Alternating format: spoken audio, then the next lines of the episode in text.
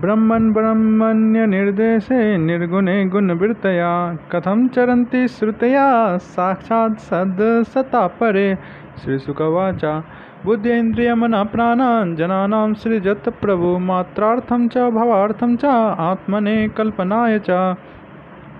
सैषा ह्युपनिषद्ब्राह्मी, पूर्वेषां पूर्वजैर्धृता। श्रद्धया धारयेद्यस्तां क्षेमं गच्छेद् किञ्जना।